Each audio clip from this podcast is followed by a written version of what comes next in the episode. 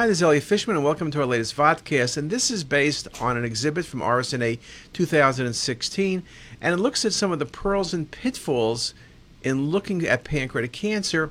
And this is based on going to the multidisciplinary conference every week for the past 10 years. Now, just some basic facts we know pancreatic cancer, 12th most common cancer in the United States but it's now surpassed breast cancer as the third leading cause of cancer related deaths.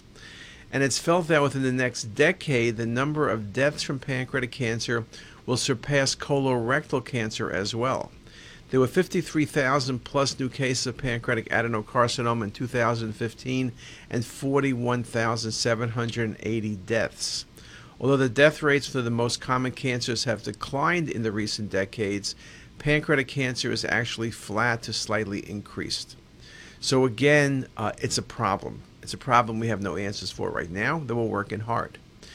Articles about pitfalls, a good article by Kaza, recognition of the atypical radiologic presentations of pancreatic pathology, use of optimal imaging techniques, including biphasic imaging, multiplanar and 3D imaging, and use of EUS or biopsy in determinate cases helps avoid many of the uh, pitfalls in the diagnosis of both benign and malignant lesions. It's important to remember, and this article makes the point, that we do have typical appearances for lesions, and that usually helps us a lot, but there are atypical appearances. There's anatomic variants, which can be confusing.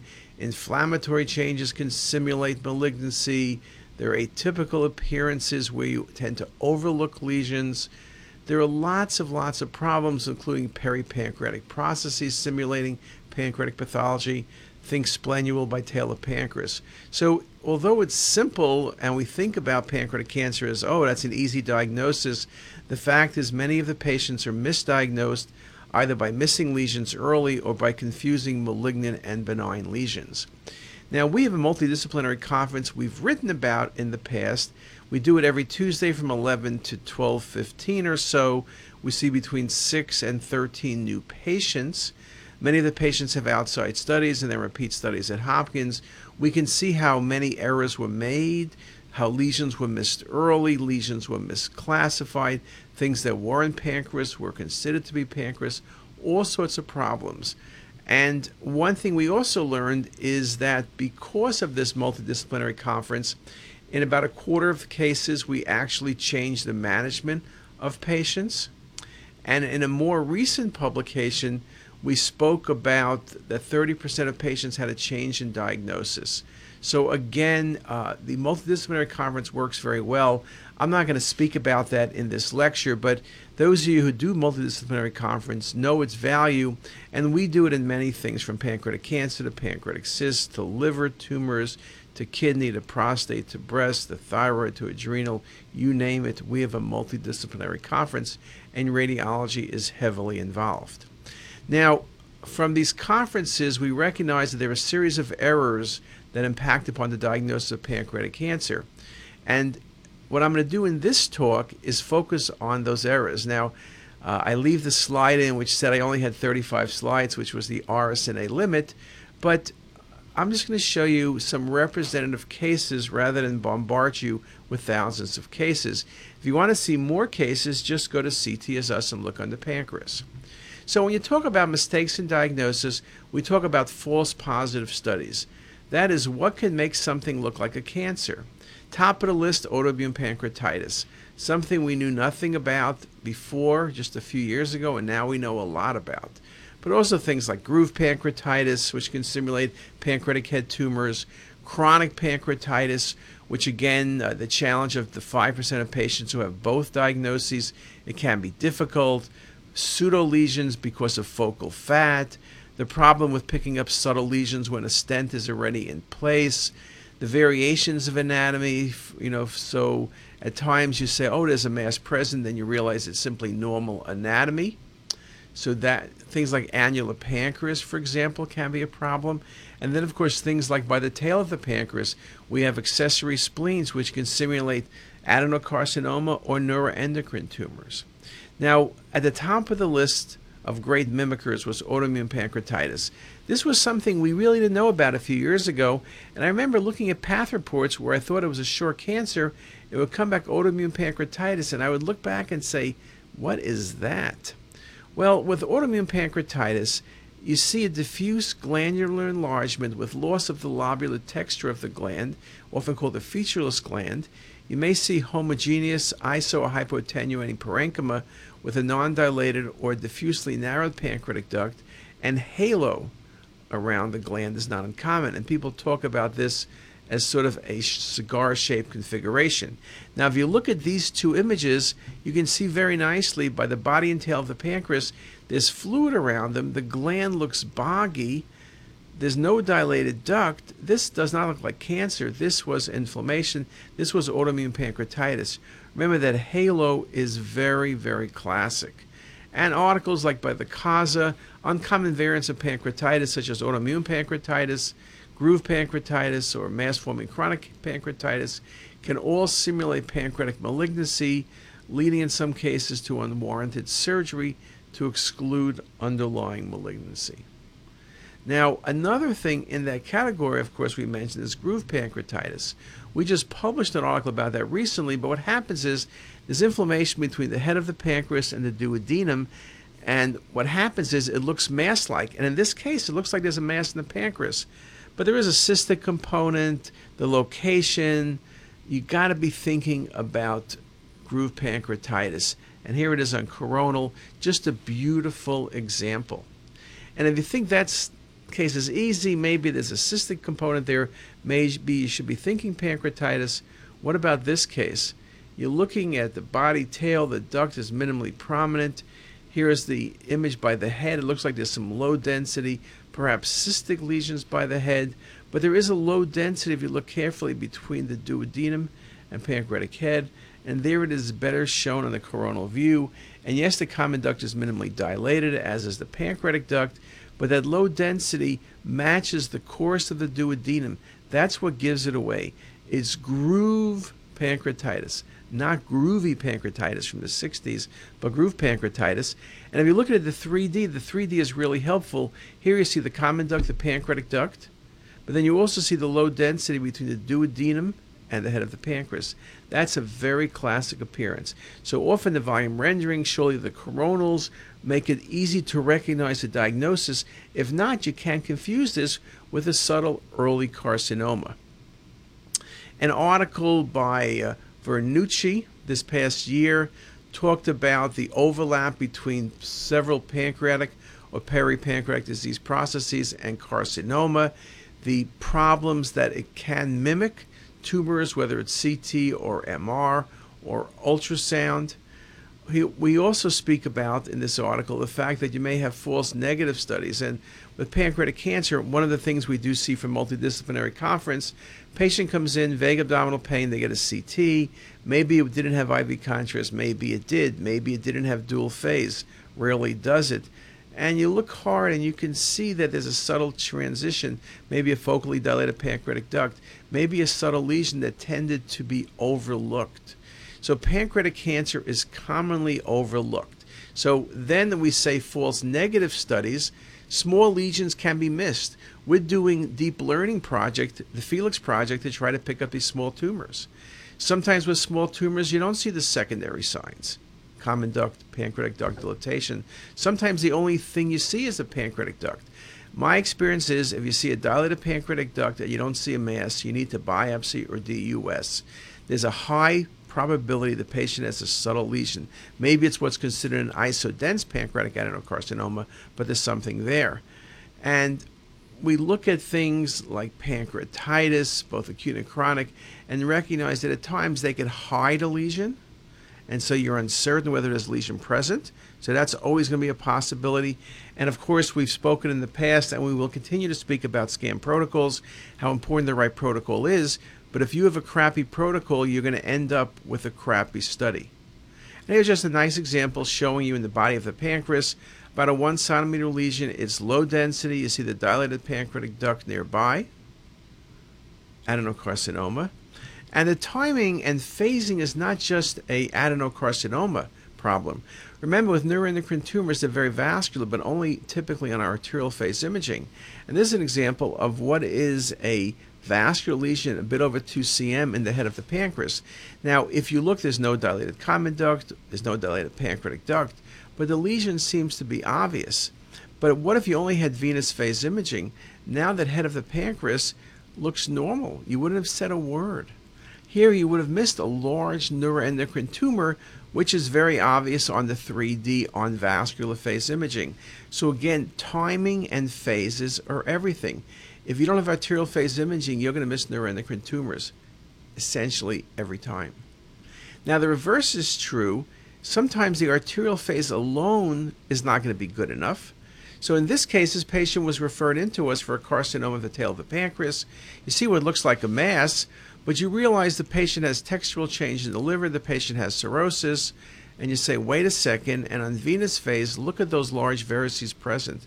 So the patient did not have a tail of the pancreas tumor, but had very large varices present, which are also shown on the coronal view. So it's again important to realize you could have the wrong diagnosis for a number of reasons.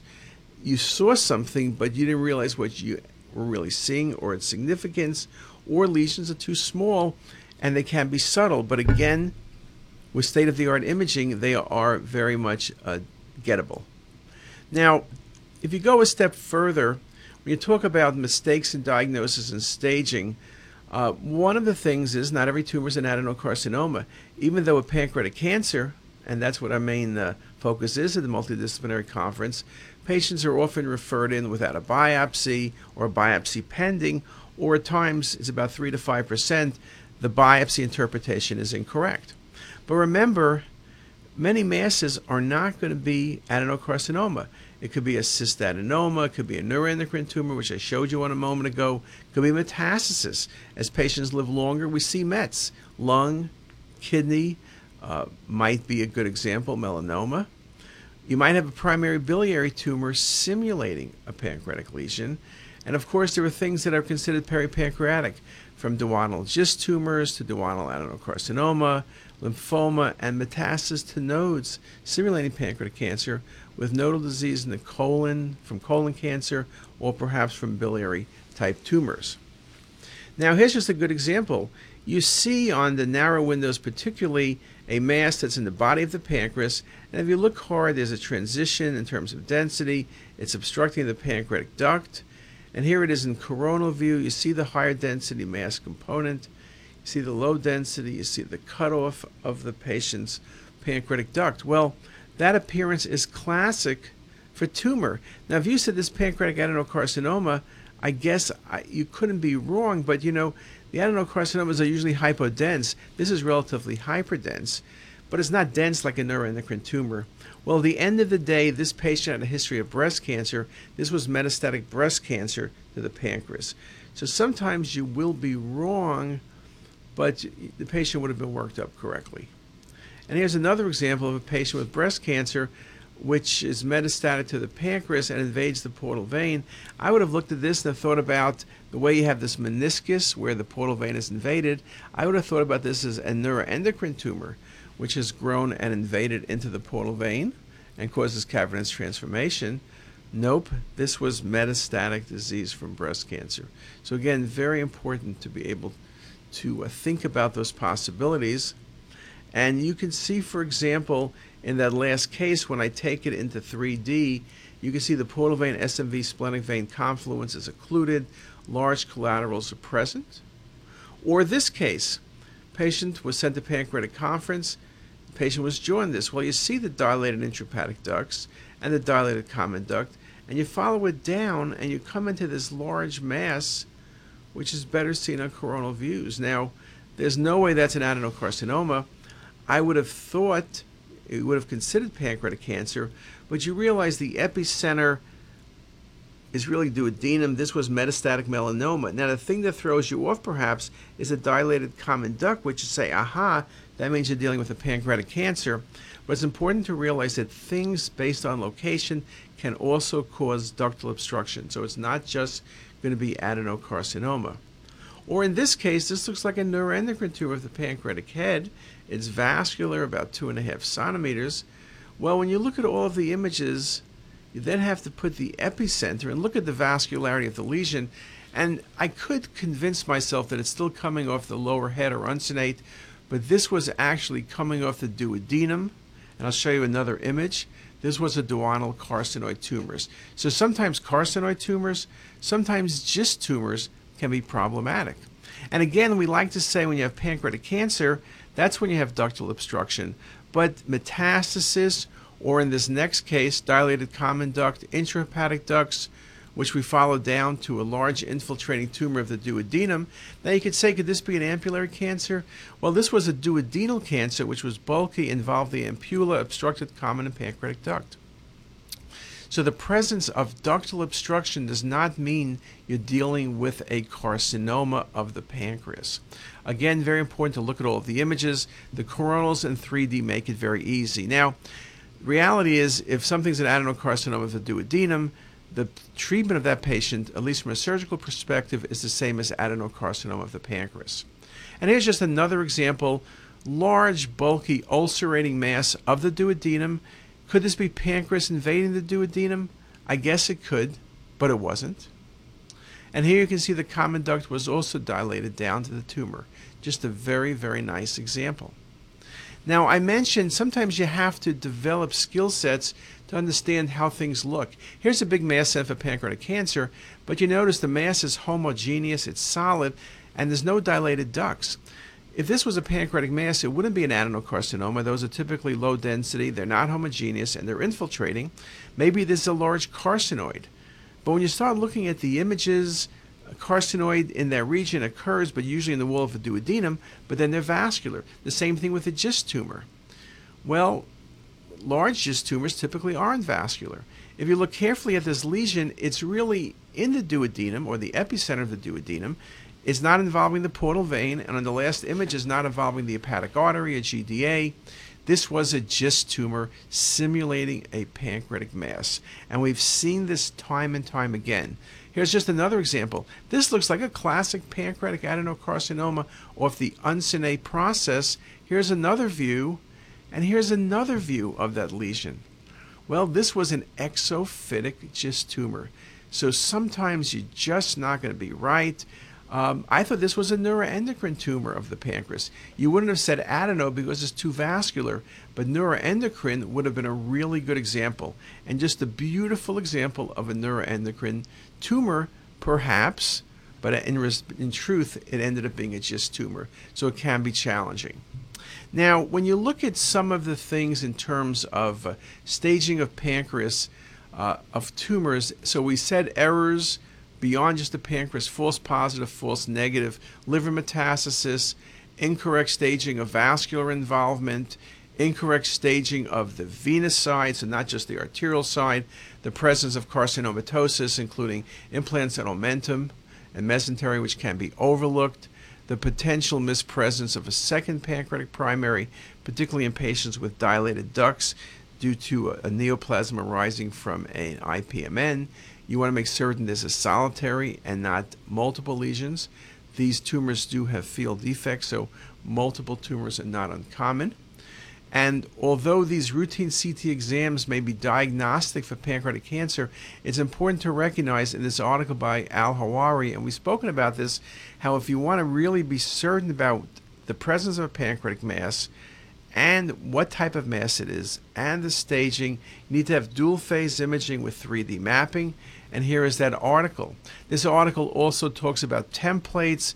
There's a big push now to have templates for evaluating the pancreas. Uh, but this article also focuses on technique very much, that it made the point that if you want to do a template for reporting, you need a template to make certain that everybody is scanning the same way. And so you need to have 3D imaging if you want to be accurate.